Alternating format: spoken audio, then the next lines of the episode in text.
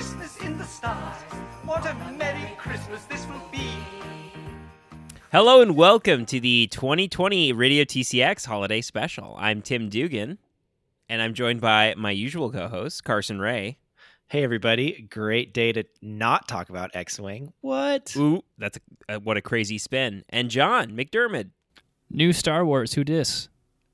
So this is our annual special holiday episode, which doesn't, I guess, doesn't really mean anything specifically. Uh, what did we do the last couple years? Yeah. So per tradition for the holiday special, we do not talk about X-wing, um, and you know previously we've spent the past two years really diving into the best Star Wars content that's been made.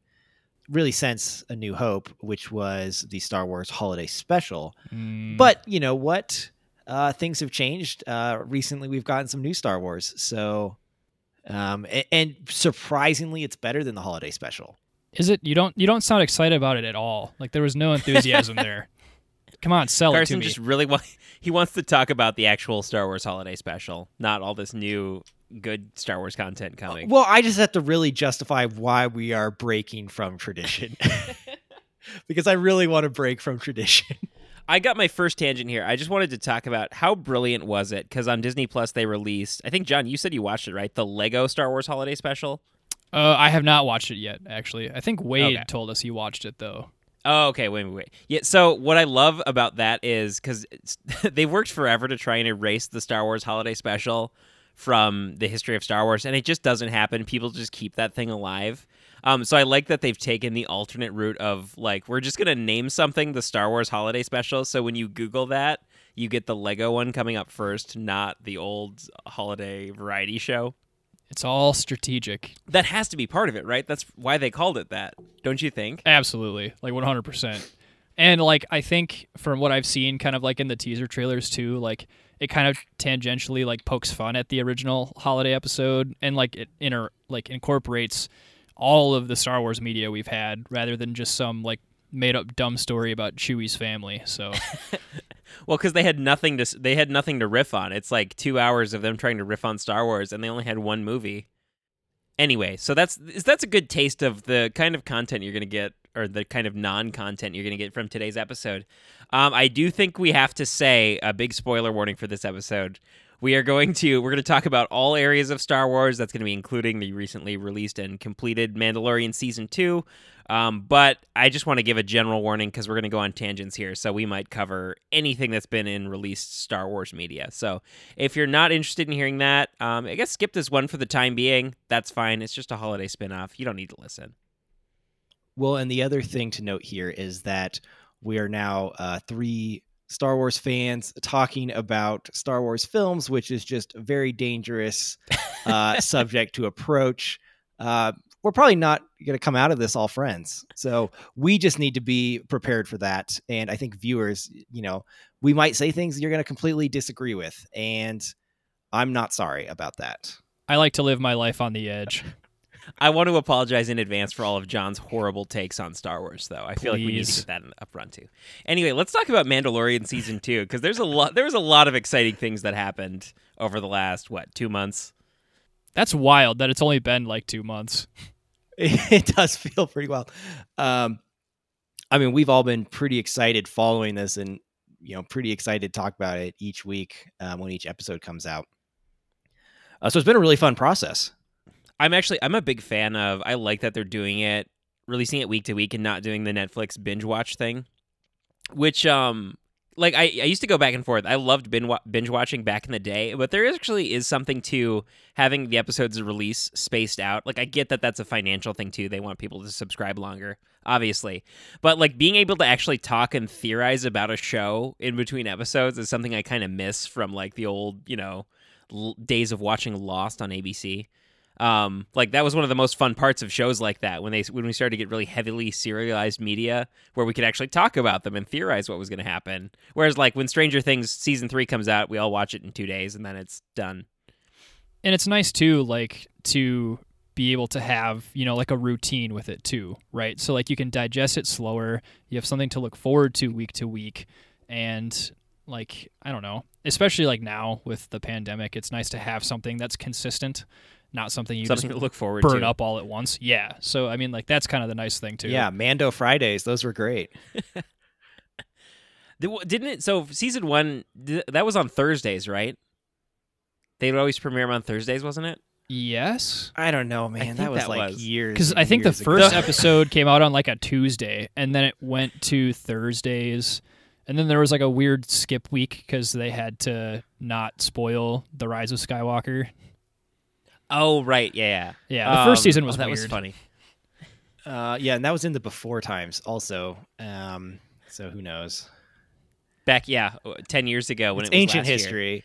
yeah, um, told everyone prof- prophetically to just keep their mask on. No one listened, so here we are. Um, but yeah, let's talk about season two. I liked all the memes of of Mando's uh Mando's an anti-masker now. Jeez. Um, so let's start it with the end of this episode. I, I wanted to talk about this because this totally caught me off guard. I was very much expecting the season two finale to set up season three, and I thought we were going to keep the hunt for Grogu going. Like, I did not expect them to wrap up the whole Grogu storyline in this episode of the show. Like, I thought it was going to set up the next season, which has left me totally blindsided as to what's going to happen after this. I'm okay with it. It kind of felt like a very natural, conclusive end to that arc. Um, like I have questions, obviously, kind of about like his character, like what happens, and like I still want to know more about his species. Like I think that's what intrigues me most. But I think like, and that's kind of like the glory of a good conclusion, right? Is it now just allows you to kind of speculate as a fan and kind of just dream up like whatever you want it to be, right? So uh, there aren't Yeah. really expectations. Um, Well, I- we know what happens, right? It's it's in the pre Force Awakens when, uh, you know, Kylo attacks, murks everybody. uh, Jedi Temple, right? That's that's where Grogu's at. Um, That's not for several years. A lot of things could happen, right? Isn't that I don't know what is the timeline? Because Mando's about five years after Return of the Jedi, right? Kylo at this point's about four or five. So like ten years from now, I think is when he just goes ape and kills all of Luke's buddies. yeah, so we'll see if Grogu's still there, but that that's my concern. Um, How sad is it that like or is Grogu Grogu- going to be Grogu- the survivor of two uh, Jedi Yeah. Temple massacres? Jeez. that's just his history? He survives one because it'd be so sad, and he makes it all the way just to get killed in the second one. I don't think that's probably what happens with that character. But like you're saying, John, like maybe they're just they might just leave that open ended. We don't know what ultimately happens to him, and maybe that's part of the fun there. There's just stories. Maybe we, we imagine. get uh, teenage Grogu and Rey teaming up uh, in a, a post sequel sequel, right? Eh. I'm okay with where they left it. It feels natural. Grogu leads Rogue Squadron. I'm calling it right now. Jeez. They get him a tiny little X-wing, like Yoda had the tiny little. Yeah. I'm in. That's what we're that talking about. awesome. Um, yeah, so we, we they wrapped up the Grogu storyline, um, which leaves we know we're getting, I believe, at least two more seasons of Mandalorian confirmed now, right? And that just leaves that open. We can pursue an entirely different story arc, which I, I thought the whole of the show was going to be the Grogu line. So I'm actually pretty excited that there's just going to be something completely different happening afterwards. Okay, but is it really the end of the Grogu arc? Because like merchandising, right? It's all and, about like, the toys, man. All about the toys. I feel like a huge percentage of fan excitement around the Mandalorian. Um, not maybe as much the diehard Star Wars fans. I really don't even like that term. Um, but like I think just broad population, like people like Grogu, um, and that seems weird to have him disappear off the show. Um, and so I don't really feel like it's the end of the Grogu arc, but it's it's definitely in another chapter. See, I get that, but I think the show doesn't need Grogu anymore because they've introduced a lot of characters that I really like, um, especially Bill Burr's character, who I think is like uh, uh, fantastic. frog frog lady is great Frog Frog Mom. We got Frog Mom. We got Bill Burr. We got Fennec Shand, who actually maybe is one of my new favorite Star Wars characters. She's awesome. yeah fennec's cool I think what I liked about Grogu wasn't anything like inherently as him as a character, but I think like the depth that he created for Mando. Like he ma- Mm. he made Mando more interesting as a character. Right. Well, and it's like having um a faceless character mirrored with like this really like expressive emotional like infant like worked really well. Um and so you know moving forward like we might need to see the mask come off more to have more of those emotional beats uh if Grogu's not around to do kind of some of that heavy lifting. Do you think you think that'll be a character change for Mando where he'll start to break that part of the creed and just be a little more open to taking the mask off? Um, it might depend on who he hangs out with, right? I mean, because before he was with um, a much more devout creed of Mandalorians, and you know does still want to hold true to their values, but is now around uh, a bunch of Mandalorians that don't hold as tightly to that. Much respect though to Boba Fett who just wears the helmet all the time, not because it's part of a creed or anything, just because he wants to wear the helmet. So that's pretty cool. He looks cool. Why not? Yeah, Uh, he looks cool with or without the helmet. Um, that was just a fun character to have brought back in um, to just Star Wars in general, and um, I think really brought a lot to the show uh, because they kind of felt like similar characters, and then to see them interact and see their differences, I thought that was really cool. It's funny that you say like you feel like his character brought a lot to the show when like I don't inherently disagree with you, but I feel like the Slave One brought more to the show than Boba himself did. Well, I think contrasting Din to the other different Mandalorians uh, did bring a lot. Um, and also, it was amazing to see the Slave One um, on screen. Getting, I mean, it was always impressive anytime it was on screen in the films. And we got to see the getting more inside of that. it. That was so cool. Right. No, it was amazing. And like they used it on screen like the same way the Falcon was used. Like when you have this weird looking ship, like it just kind of opens it up to cool shots. And like they really seem to explore um any kind of cool thing like what new can we do with the slave one? All right, let's try that this episode. And like all of that worked really well and was just like totally stunning to see. It was it was actually a pretty cool parallel moment to when we see in the tragedy when we see the Slave One appear and like you just get that shot of Mando looking at it. And you know when you're a Star Wars fan as a viewer, you know that means Boba Fett's coming. Later on, when we see the X-wing show up in the season finale, we know that means Luke's coming, right? Because like that's just your f- gut reaction off right away. Man, pour one out for the Razor Crest. That makes me sad. That was so Uh, sad. Yeah, I mean the Razor Crest was a really fun ship just because like it was really janky. Um, it took such a beating throughout. yeah, like it, this season really did um, test the Razor Crest. Like even in just those early episodes, like it gets ripped up and he's trying to repair it. I mean, we remember back in first season, it gets stripped apart by the Jawas and he has to rebuild it. Uh, and that was just kind of a fun kind of parallel to like the sci-fi western of just like you know kind of taking care of your horse uh, just preparing your spaceship right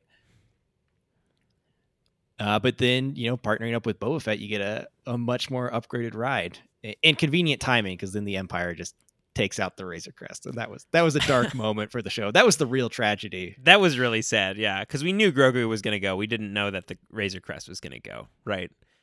For me, there's just something about the sound that the Slave One makes. Like it's it's cannons and when the ship flies and I mean the seismic charges, I mean that's a whole other thing too, but like just the sound of that ship in general, I don't know, it's just like really appealing to me.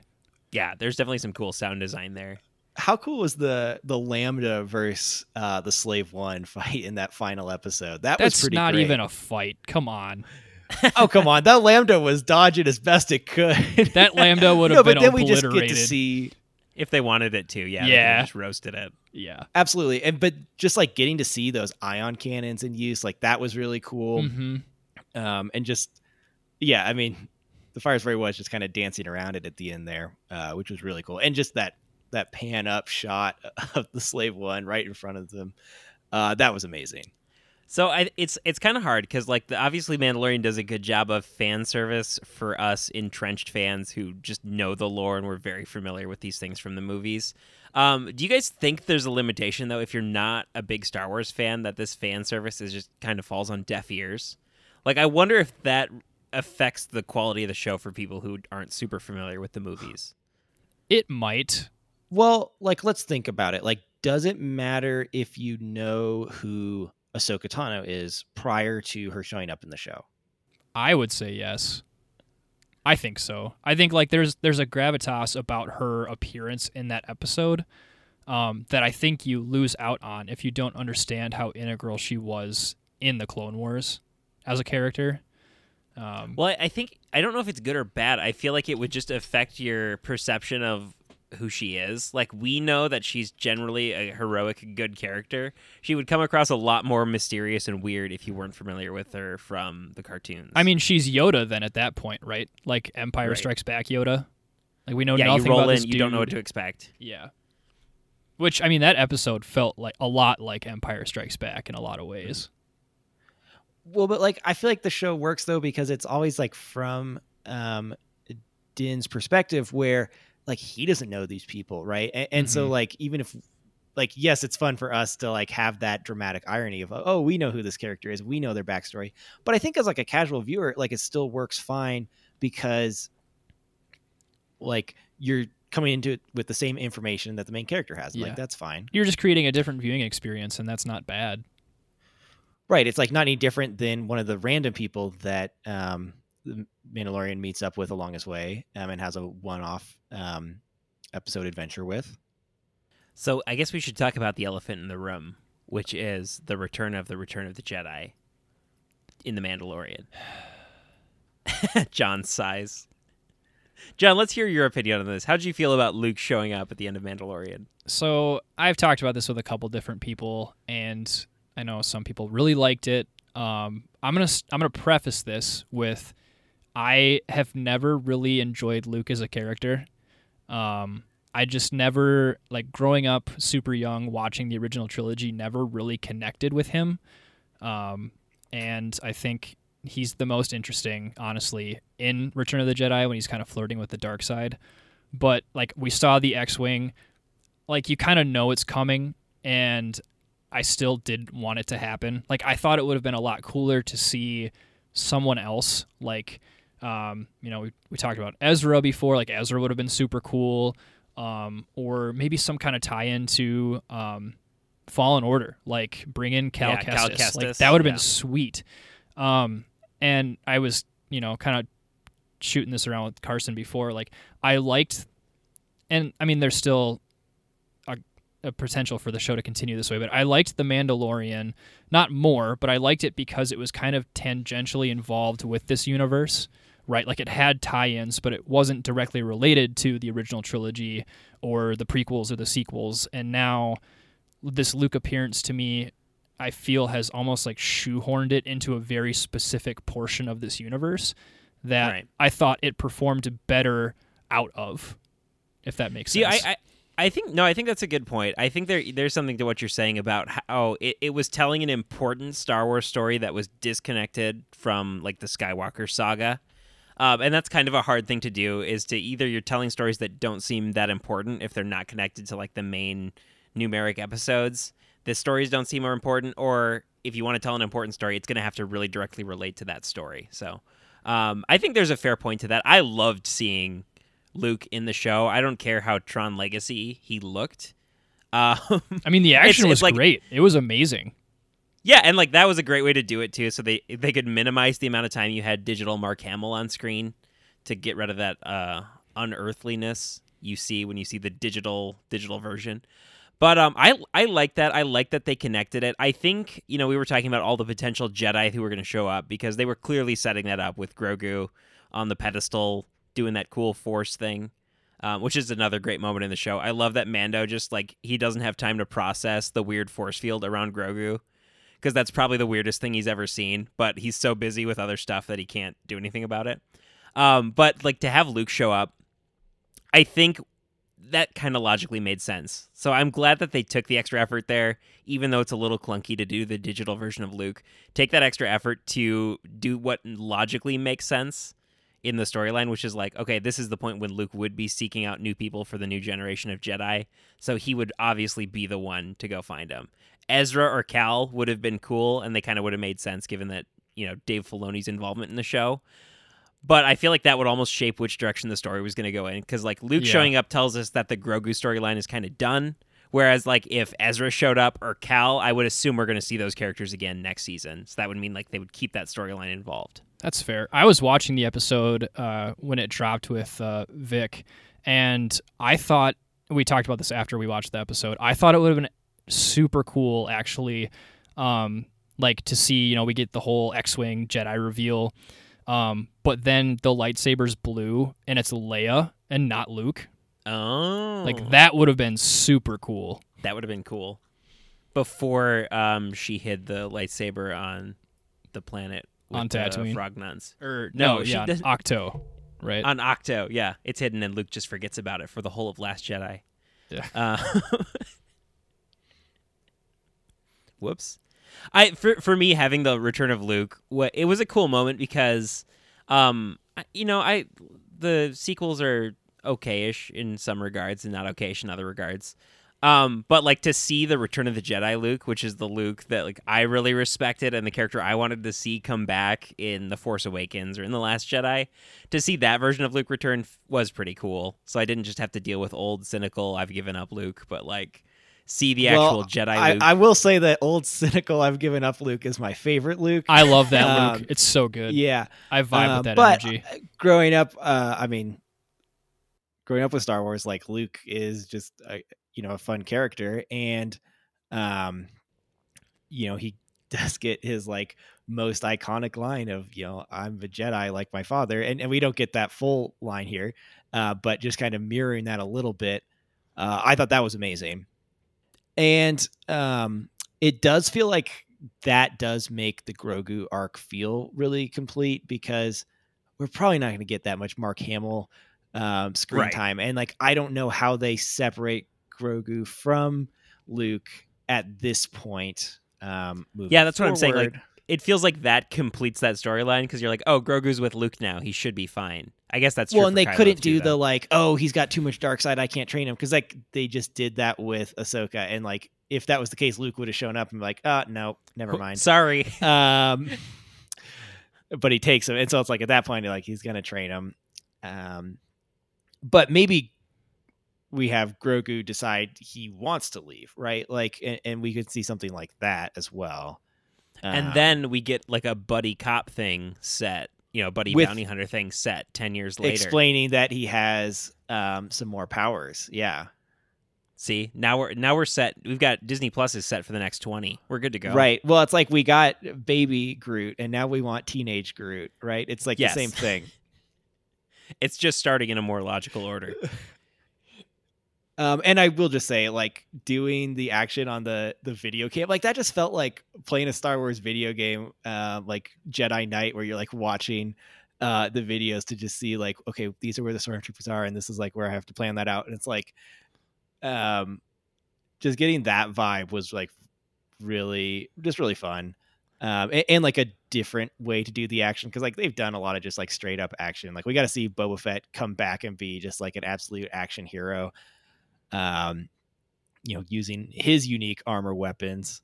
Uh, that was really fun, you know, and, and so just to see these characters get um, more kind of updated action shots, like it's really fun. Um, and like, yes, that is kind of just fan servicey, but like they're doing it around telling what I thought was still a pretty entertaining and new story for Star Wars.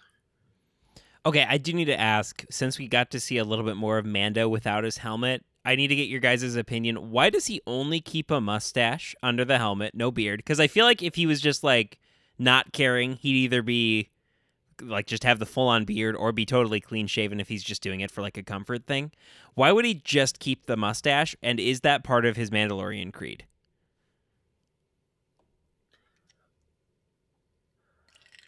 Um, well, you know, that's just that's just something for himself. You know, just just makes him feel better. Um, I mean, who's just more comfortable with a mustache? Him apparently, which is fine. It's just Hey, an ego boost, and that's fine. You know what? No judge.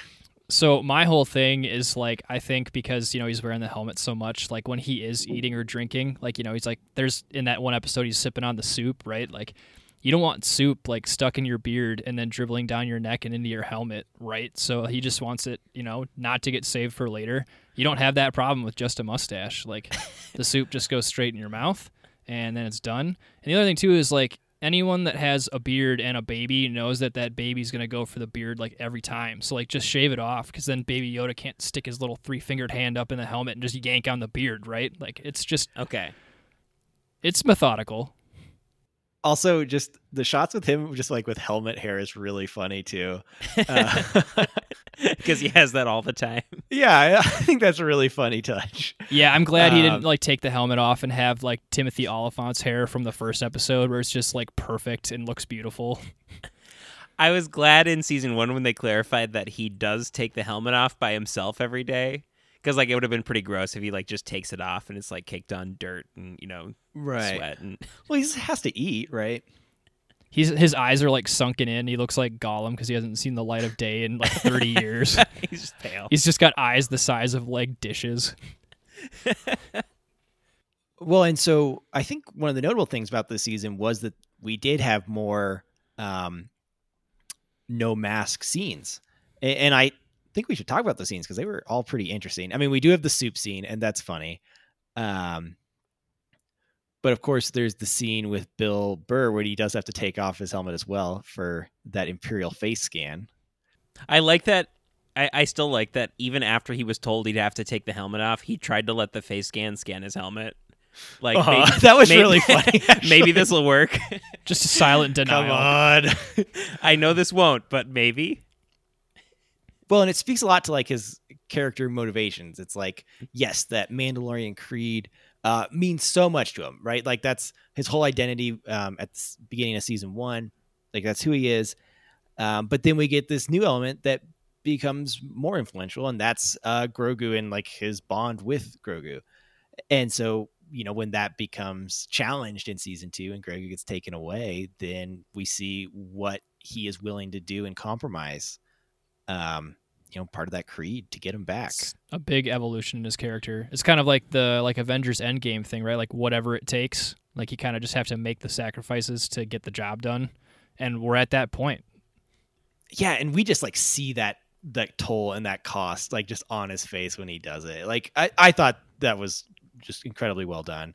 Um, and it was it was kind of surprising to see him go through with it. Like we didn't didn't think he would, and then then he takes off the helmet. And then you get that little like mafia moment with Bill Burr. He's like, I didn't see your face. You're fine. Yeah, like just put the helmet on, walk out. building up the trust. I did love too when um uh what's it, Bill Burr's character is Mayfield, I think. Yeah, yeah. Mayfield. Yeah, Um, I just love that moment where they were like, "It's too bad that he died," you know, when the facility exploded, and he just doesn't get it. Like he has no sense of humor. It's Like- a very like Suicide Squatty moment. yeah, I also like, dude, really just leave. Yeah, I also really liked the um kind of like his whole description of Operation Cinder, which if you've played like the campaign of Battlefront 2, the newer one, like that's kind of the campaign. It's Operation Cinder. Um I thought like it's interesting that they basically made him like kind of like the Vietnam War vet of Operation Cinder, and I was like, "Oh, he's going to pull his gun out and just shoot this dude." Like it's not going And go did. well. and then they just like proceed to ruin that entire room of people. There's something weird. So, like playing squadrons, and because you do the you know split um, plot line between the New Republic and the Empire, like it is weird to like see an Imperial facility where everyone's being buddy buddy. Like you know, like you're seeing the opposite end of that because we don't really get to see that a lot in Star Wars lore, and they've done that a couple times now. Like che- cheering the stormtroopers as they return because they succeeded on their mission. It's so wholesome. It's like at the Yeah. end of New Hope after they blow up the first Death Star. Everyone's just so happy. and all they did in this episode was do their job, and the Empire's cheer them on like, congratulations. You did what we don't even pay you to do. no, I think that was more um, heartfelt. Of like, you know, a bunch of their buddies did get blown up, but this this car made it back, right? Um, Which is like darkly comedic because they have other ulterior motives and then Yeah, proceed to just blow everything up. and then kill Yeah. everybody that was cheering them. Yeah, immediately afterwards. So, what do you guys? Uh, what do you expect for season three? It seems like they're setting up a pretty clear, like trying to take over, uh, retake over Mandalore and reestablish the Mandalorian Order. Do you think that's going to be the driving motiva- motivation for Mando next season? Like, who um, who should be the rightful ruler? Should it be Bo Katan or should it be Mando? Neither of them. Yeah, so I guess we have to talk about the dark saber, right? Because apparently that's important or something. Uh, Or is it? Is it really? I don't know. She should have just taken it. Listen to Mando. I think the only justification I have for like her not taking it this time is like maybe she already feels disgraced because she did it once with like no combat, right? So she doesn't want to have it. she doesn't want to have like her rightful inheritance like continually just handed to her by people who maybe in her eyes don't deserve it. But Maybe- like Like, couldn't part of it be that maybe she thinks she'll lose it again if she doesn't rightfully get it? right. Yeah. There, there are ways they can explain that away. It is weird watching the clip from Rebels and just seeing her just take it with no question, not defeating anybody. Okay, also, like, it's cool, but, like, the Beskar spear is way, Way better. I think that there's going to be some kind of like duality leadership there. Like the spear will become some kind of like kind of iconic figurehead item, and the dark saber will. Like maybe Mando will like start a new, not a cult, but like a sect on like Concord Dawn or something like that. That'd be kind of cool. I just feel like he's not really the leader character, right? Like He's not. He doesn't doesn't want that, and like that's not what he's. I mean, at. and you see that too, like when Moff's like all like connivey and explaining the dark saber, and he just walks up. He's like, "Here, just take it. I don't even want this. Like, Yeah. this is yours. I don't want to fight you. I yield. Just, just take this thing. It's not worth my trouble." Don't you feel like that kind of makes Mando the ideal leader, though? Is the fact that he doesn't want to do it? He'd probably be. A, he'd probably do a pretty good job. no, he doesn't. Like, Yeah, he does the right thing. That's just his. That's just his game. he like makes deals with people and, and then shoots them like ten seconds later. Um, Yeah, that's what it takes to be a leader. okay, you've been watching too much American politics, too. Uh, yeah, I don't know. I don't like. I'm trying to think at this point canonically. Like, I don't know. Fenn Rau's still alive, like, right? It'd be kind of cool to see like the actual Concord Dawn protectors maybe make an appearance. And then of course you've got Clan Wren. They're probably still around, I guess. They kind of just disappear in Rebels again, but I mean there are definitely like other Mandalorian sects that could make a comeback. Right, and I think that's kind of fun to see. I we got to see a beginning of that uh, with season two. You know, we saw more small Mandalorian groups kind of pull together, and I think you know maybe seeing more of that with season three would be really fun. And that kind of feels like the direction they are going. Her group is called the Night Owls. Like that's just a dope name. It's like Cobra Kai, but for Star Wars. But like, isn't that kind of just like a redundant name? Like that's like colorful Colorado. Like it means kind of the same thing. Um, the Night Owls. But it's night spelled with N I T E Carson. So it's it's Oh, edgy. no. It's different. 360. I'm back in. 180, right? 360 would just bring you Uh, back to your own opinion. yeah, no, I'm out. I'm out. I'm, gonna, stick to what I said, not what I meant, and I'm back out again. I, I talked him out of it. I should have just let it go. No, it's cool. I have a few more weeks before I teach geometry.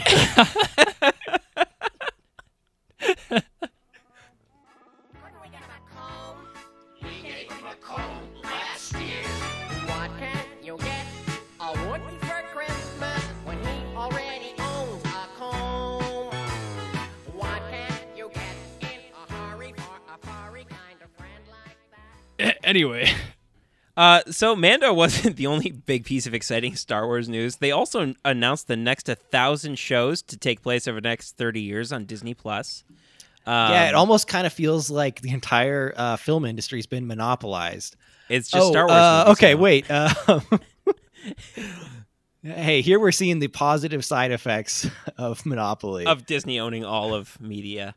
Uh, well, like there's just the law of averages says right if they're going to release like what is it 10 new shows or movies, at least some of them will be pretty good. Like, you know, worst case scenario. I'm pretty excited about most, if not all, of these projects. I just think it's funny how, like, for years, I mean, Star Wars fans, you can never make them happy, right? So for years, they're just screaming, more content. We want good content. And now Disney is like, here's all your good content. And they're like, whoa, too much content. Too much. How dare you do this? There's definitely something to be said for like oversaturation, right? But I mean, if if Filoni and Favreau have proven anything, it's like they've like tapped into a market for good content that I think they can continue without making it contrived and repetitive. I think there's a balancing point too of like that you have to find the right rate to release this stuff because I feel like the MCU stuff they did at you know maybe they oversaturated for a while too and then they kind of found the right pace to release content at. Star Wars was like a movie a year was a little too much and I think you know they fast tracked him and that you know maybe negatively impacted those movies a little bit. So now to see this content a little bit more spaced out, um, at least for like the mainline movie stuff, is nice. Well, and also, I mean, this does very much feel like the Marvel Cinematic Universe approach applied to Star Wars, which is, I think, a pretty good model to follow when you're trying to tell these epic storylines that are where you have a bunch of characters that are kind of tangentially interconnected, um, and then you can, you know, bring them together um, as needed, or, or you know, diverge as needed. Well, and I'm hoping too. I'm hoping that like not every show becomes you know Mandalorian with four seasons, which I'm happy that Mandalorian's getting four seasons. But I'm also fine if they just do the more limited series approach of like you know Like we do an one-offs. Ahsoka show. Yeah, Ahsoka show. It was seven or eight episodes long, and then it's done. We told the story, and that way, like if it's great, we have this like singular thing to look at, and if it's not very good, we can just move on.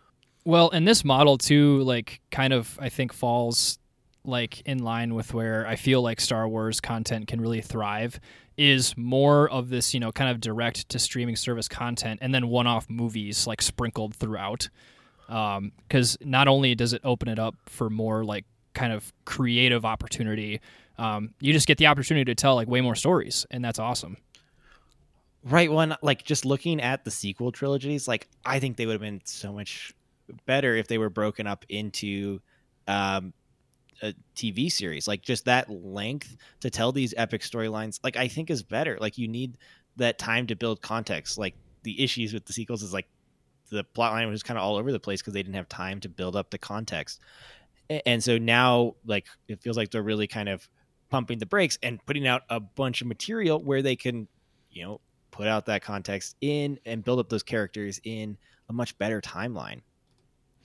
Yeah, so we have uh, the Dave Filoni and Jon Favreau producing Ahsoka and also producing Rangers of the New Republic, and they're both set during the Mandalorian timeline. And I th- they said these are all going to converge into one big storyline, right? A la the Defenders. Yeah, I hope it's not the Defenders. fair, yeah, that's fair. Right, but it's like okay, if they have their kind of separate plot lines, and then we have one where they're you know converge a bit more. I think that's cool. Um, you know, maybe you know we have a big villain in Thrawn, right? And, and so like maybe converging to tackle that could be uh, pretty exciting. Oh, Um, I mean, best character. the Mandalorian like did kind of this season set up um, a lot of these shows. You know, we introduced Ahsoka, we introduced Boba Fett back in, um, and, and so like the season did kind of feel the weight of that right important Star Wars character. Who knows? He might show up again in Rangers: of The New Republic. Um, I assume he will. I'm, I'm guessing he'll be a main character, and you'll get to hear your name every week. what? Um, then I might actually get an X-wing card. That'll be exciting. But like, it almost was a little bit too much this season, like intro- reintroducing all these new characters, and so hopefully that was just one season, and then uh, we can kind of let them diverge a little bit more. But it show up every now and then. It'll be nice if you get like a pop culture character that gets secured with your name because right now all I've got is the MCU character Timothy Dum Dum Dugan from Captain America. Okay, but And having it cool be enough. Timothy Dugan is like pretty crazy. Like, what more could you crazy. want with that? I just I wish he was in the movies more. You get like a couple shots in the first Avenger and that's it. okay, okay, but they're all pretty great lines. All of his lines are real stellar. Why does he have to be called Dum Dum though? Well, Tim, Because Gotta handlebar, handlebar mustaches are dumb dumb. How dare you? All right, Rogue Squadron coming out. The saddest news here is it's not coming till 2023.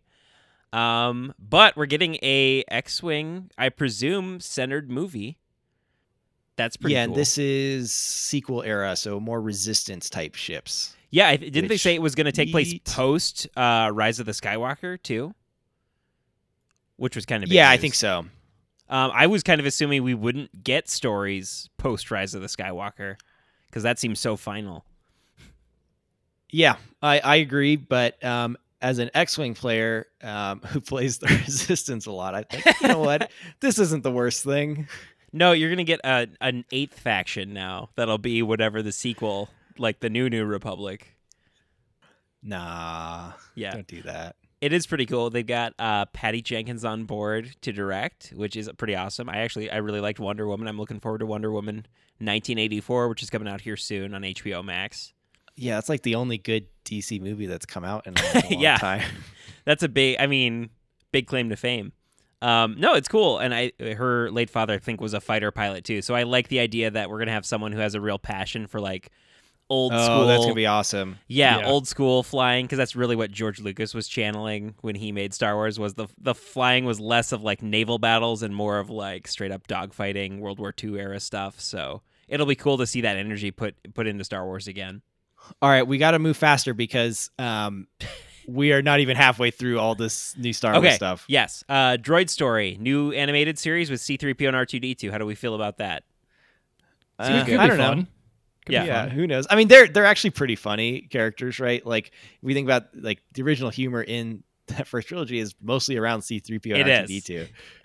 and it's like a lot of it too especially in like attack of the clones is like like physical comedy which i think you can do a lot more of in a cartoon like especially with 3po who can like really only articulate in like four directions like i think that'll be kind of interesting Maybe they'll throw And- Jar Jar in there too. please no But like also cranky R2D2 is really funny. That's true. uh, we also have the Acolyte coming, which this so this one was interesting because I thought they said they weren't going to do any like live media in the High Republic era because that's what a lot of the new Star Wars content right now is focusing on. Is they're releasing comics and books um, set in the High Republic, which is like the pre prequels era. By a But it has few such a good years. aesthetic. i'm very excited for this project This looks cool. Um, they've got uh, Leslye Headland, who did. I never saw it. I heard good things. The Netflix show Russian Doll. That was kind of like the Groundhog Day thing, right? Reliving the same same night over and over again. Yeah it was it was interesting This is going to be a mystery thriller series. That's what we know so far. Which I like them exploring different genres in Star Wars. That seems like fun. It kind of has the vibe of like a Sith apprentice kind of feel, right?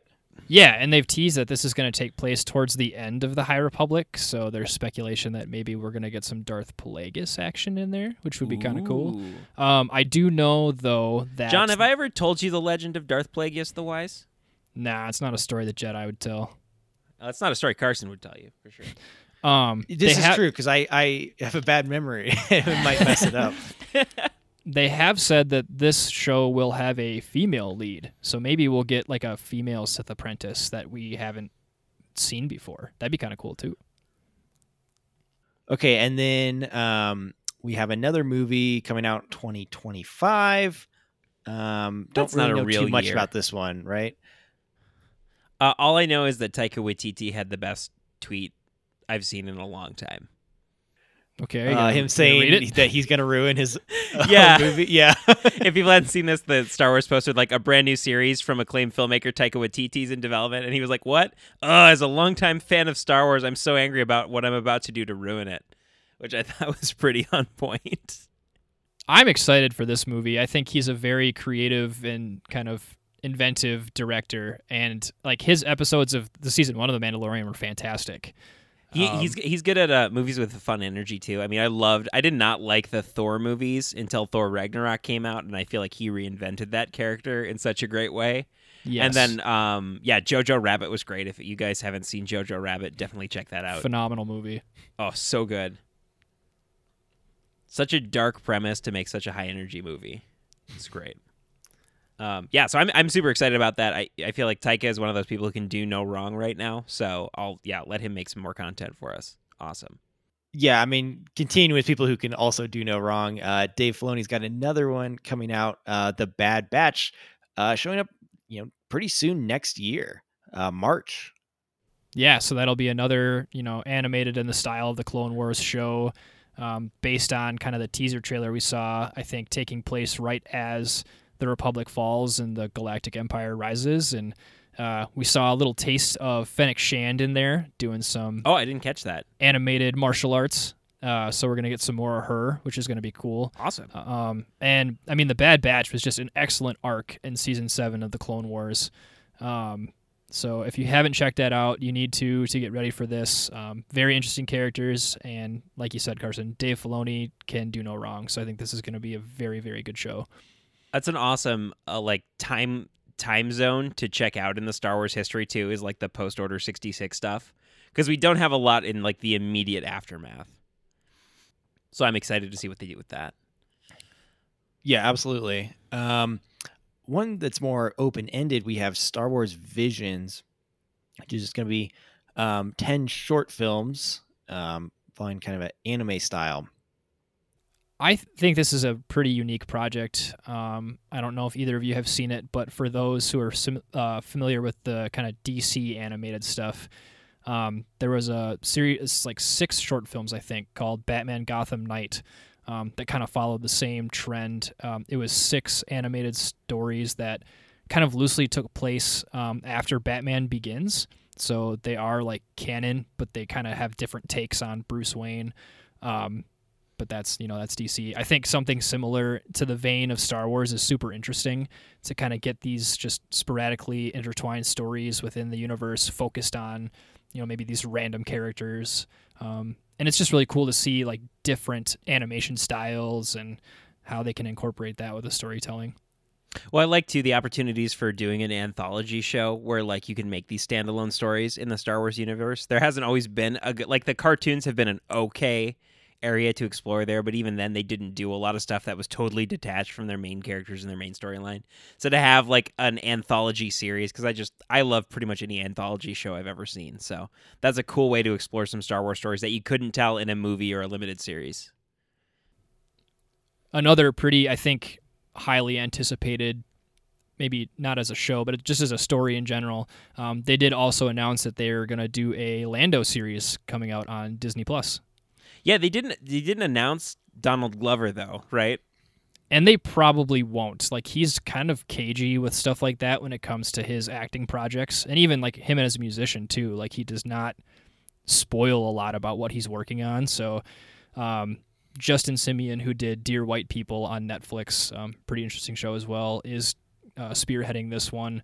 And you know, I don't think we're gonna hear anything about that show until they're ready to actually like drop a trailer we're probably not going to get much news on that, but it is coming, and it's probably going to be pretty exciting.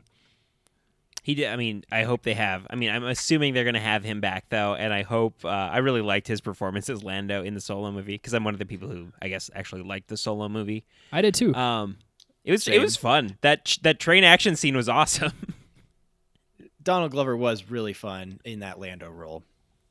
he really emulated the young Billy Dee Williams energy, like almost to a T. He had the Perfectly. mannerisms, he had the voice, like it was just so good. I assume this will be a pretty good one. Uh, we've got the Cassian Andor show finally confirmed coming in 2022. Looks like they've already started production on it too, so that's pretty cool. So we know that's actually coming down the pipeline, um, which is cool. I that was a great character. It was kind of sad at the end of Rogue One for him to obviously not survive, so we weren't going to get any stories after that. Um, but to get kind of what I'm assuming is going to be a spy thriller thing set in the Star Wars universe. Um, we've gotten little tastes of that for Yeah. Mandalorian, but to see a serious like rebel spy will be pretty cool. Well, and he really represents like the dark side of the rebellion too, which I think makes him a very interesting character, and I'm excited to see that play out over several episodes rather than just a two-hour movie. All the things you have to do to win a war. Right. It's like the gritty realism of being a rebel, right? Um, and what that actually means.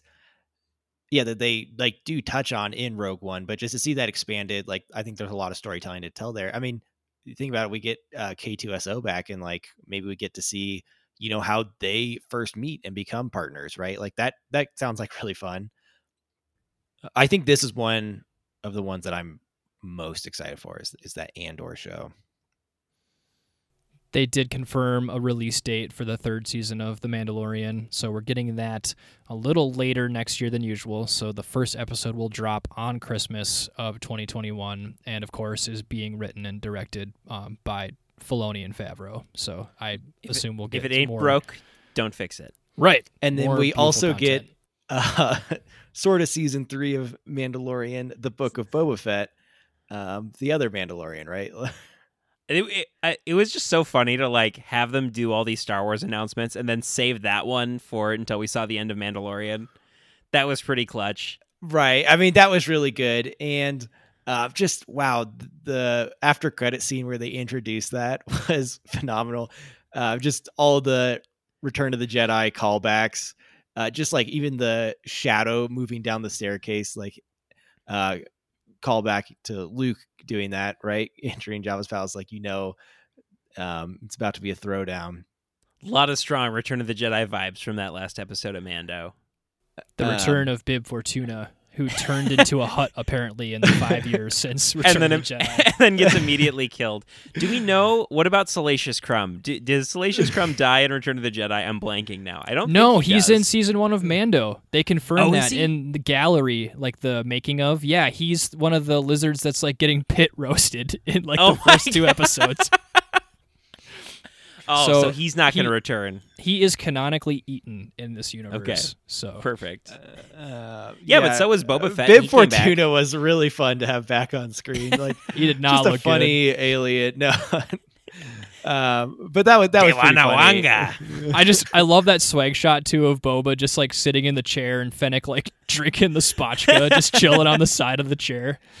Yeah, no this this um, Book of Boba Fett show looks like it'll be pretty fun. I mean, just Boba Fett, the Pirate King here, back on Tatooine, like that. Trying that to claim like his a really glory good again. premises. Yeah. Um, I'm glad he's found his Zam Wesell too. I hope he treats her better Yeah. than Jango treated Zam Wesell. I hope there's enough of a story here. Like I kind of was on board with the Mandalorian being like an anthology series. So like this being the next season of the Mandalorian, I think would have been interesting. Um, I just hope like there's enough of a story there, and you know, I, I don't- we don't know if this is going to be eight episodes too, right? This might Right. be like a f- three or four part thing, like a limited series, maybe Yeah. slightly longer episodes. which would be great. Give us three or four 40 minute episodes. Tell us, tell a fun story, and you're good. Speaking of fun stories, how about Obi Wan Kenobi and all of the news we got with that show? Well, they announced this forever ago, and then we got Right. But I'm 100% on board with Hayden Christensen being back. I'm not sure what that means. Like, is Yeah. he going to just be the one in Um, the suit? Is he going to do the voice? I mean, uh, no, you got to bring back James Earl Jones, right? Like he'll forever be the voice of Vader. I think like maybe we see more Vader like out of the suit, maybe like him kind of establishing himself on Mustafar and like building his castle and stuff. Like that'd be kind of cool. Getting more surgeries? It's just going to be a bunch of Hayden Christian getting surgeries. Yeah, I mean, like, and he's definitely like the right height too. And I mean, uh, we unfortunately lost David Prowse recently, um, the original, you know, physical actor for Darth Vader. So I think, uh, yeah, and I mean, Hayden was wearing the suit at the end of Revenge of the Sith. So Yeah. Which I'm always thought was a I thought that was a nice honor, you know, for all the crap he had to take. Like he got to wear the suit. That was pretty nice. Did yeah, they have and to th- put him on stilts though? Because he's he's not that tall. no, he's not David Prowse tall, but he was, I mean, taller than Ewan McGregor. It's all that matters, right? Have you guys seen the videos of Darth Vader where it's David Prowse doing the dialogue before they overdubbed James Earl Jones? It's so strange. it's so weird. It sounds like Dark Helmet, like legitimately.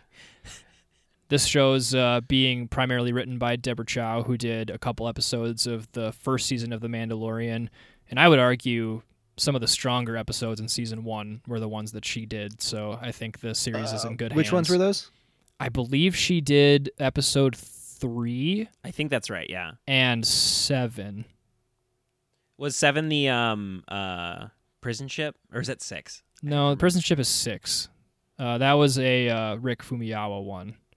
Um, yeah, I think she did t- three and seven No, seven's when he goes back. Um, and gets the and crew meets together. back up with yeah. Yeah, I think those were the two she did.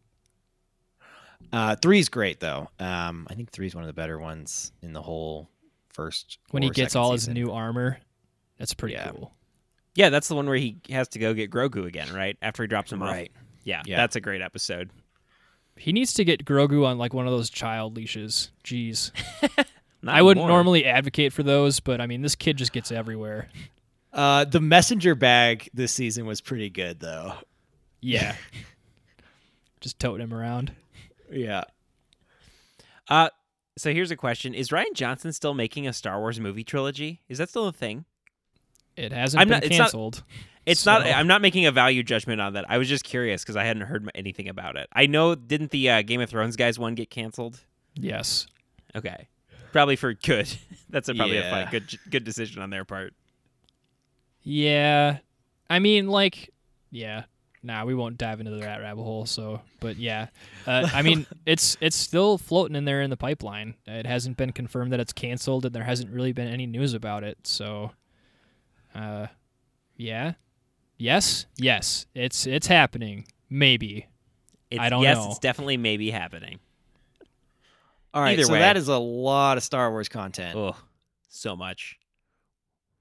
We're about to cross an hour on record time. It's not normal for us. It's fine. It's the holiday episode. Yeah. Well, and you guys don't have to do any of the editing work, so it's all on me. Yep, it's fine. Let's keep it rolling. Let's go another hour. That's fine. okay. Um, best looking set of Mandalorian armor. Oh, uh, I mean, I love Mandos. Just the silver Beskars. Din Djarin's pretty pretty cool. I I, I, liked his armor cool. before he got all the Beskar. Like he looked I like cool Bo. Katan's armor. I like her helmet a lot. That like kind of bird of prey look.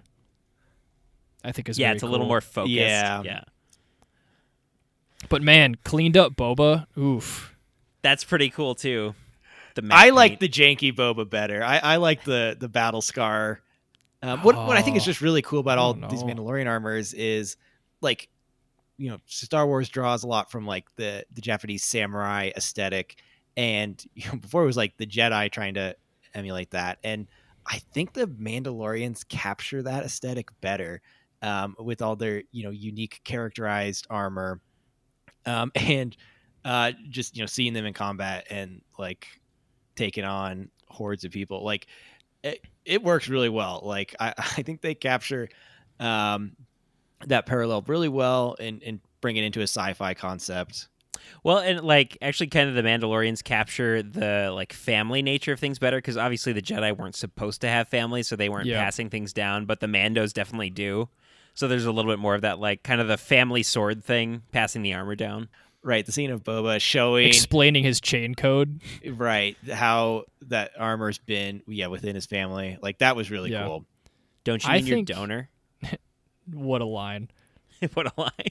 I think it'd be cool just because I like collecting the Funko Pops to see Mando get a paint job in season three. Um, as like gimmicky and cheesy as it would be, it'd be cool to see him get some kind of like lighter green slash tan and brown paint job as like an homage to Grogu. He gets the Grogu armor. Gets like just a just a green helmet and then like brown armor.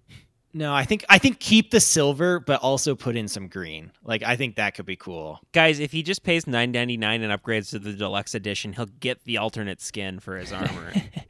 we need the ea approach here he just needs to buy more loot boxes and he'll eventually get it. The odds aren't that low. It's like 1 in 56 or something. He'll get access to Boba Fett's blaster and yeah. he can wear one of Lando's capes. Okay, the the Boba Fett missile um, being used multiple times this season that was that was phenomenal. They had to make up for us never seeing it before. I thought it was Right. great when Jango drops it in Attack of the Clones. That's pretty great. That was a great moment in Star Dude, Wars. Dude, the like the kneecap guns absolutely The just kneecap blow guns my were mind. It's amazing. so cool. It's like you think he's just gonna like knee him, and then Like, it's just guns. I'm not sure if that was cooler or seeing the seismic charge. Like all Oh, of that was just so charge. good. Uh, the sound was so good on that. I mean, seismic it's like the same, but it's like that was like some of the best just sound ever. obliterates those Tie Fighters. I don't normally like seeing a Tie Fighter get destroyed, but that style points. Um, well, we see a lot of Tie Fighters get destroyed this season, right? I mean, there's that was it episode four when he goes back um, to that one planet, Yeah, Nevarro. Yeah, yeah, that Um, episode is the worst one of this season. I think so, uh, but it does have perhaps one of the most exciting space battles or air battles with the Razor Crest versus all those Tie Fighters, uh, and just seeing that th- big ship just K turn around and just blast these Tie Fighters. That was awesome. I'm glad they explored that medium a lot more in this season, is like the actual ship combat. Um, I mean, because we get to see a little bit in season one, right? But not like as extensive as like the second episode of this season, or Well, and like the with- atmospheric air combat, right? Like it was Yeah, all like that's in super planet, cool. and that was really good. Like the X-wings going through that ice canyon, like that was awesome. I just I love in the second episode when they're flying through the clouds and he does like the midair stall into like the nosedive. Like what an unnecessary move, but man, it looks so good. Yeah, absolutely. That's what I'm here for for Star Wars. All right, so uh, I think that's a good point to uh, wrap up our 2020 holiday special. Anything you guys want to uh, talk about before we close out here? How are we feeling about the future of Star Wars? There's a lot, and I think you know uh, just by the law of averages, some of this content's going to be amazing. Some of it That's might what I'm not. saying. yeah, some of it might not be so amazing, but I I don't think as consumers it's our job to pass judgment on something we don't know anything about. That's my personal opinion. So as we get more teasers and news about these things, I think it's just going to really ramp up that excitement. Like the investor day, like my brain couldn't even keep up with all this news. I was just randomly Google searching things and then just going to pages, and there was no end in sight, and I had no idea what I was doing. And yeah, especially if you're an MCU fan too. That was a bananas day. Well, and like the people writing the articles trying to catch up, like they didn't know anything either, right? Yeah. like, and I think you know, especially in you know the current times when so much is kind of up in the air and we don't know what the near future holds, like to be this excited about something, uh, to me feels pretty good, and it was kind of like a nice early holiday treat. Right. Well, and like the past eight weeks have been just you know a fun treat of like, oh, the, there's something exciting on on Friday, and like they've all been like really enjoyable episodes. Like, yeah, like maybe episode four wasn't the strongest, but like that's in context of wasn't like all these episodes were great, right? And so it's like one of them had to be a weak one. What about you, Tim? How you feeling?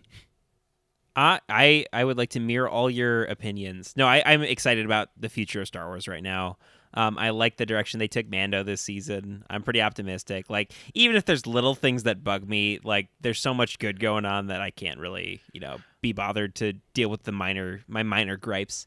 Um, and- Okay, here's my biggest gripe that I, we didn't talk about is you know the the episode where he eats all the eggs, um, and then the next episode there's the little frog lizard thing, and like we've seen Baby Yoda eat a lot of creatures. I'm sorry, Grogu eat a lot of creatures. Like he should have gone for it. That's that's my biggest issue with the season. I mean, we were gonna end it on such a light note. You had to go and make it dark. Come on. Thank you so much for listening to the Radio TCX 2020 holiday special. Uh, we hope you enjoyed the show. It's a And dark ins- show. instead of our usual plugs, I'll probably just play an excerpt from the Star Wars Christmas album. So here it goes. Hope everyone has a, a happy holiday, Merry Christmas, and a good New Year.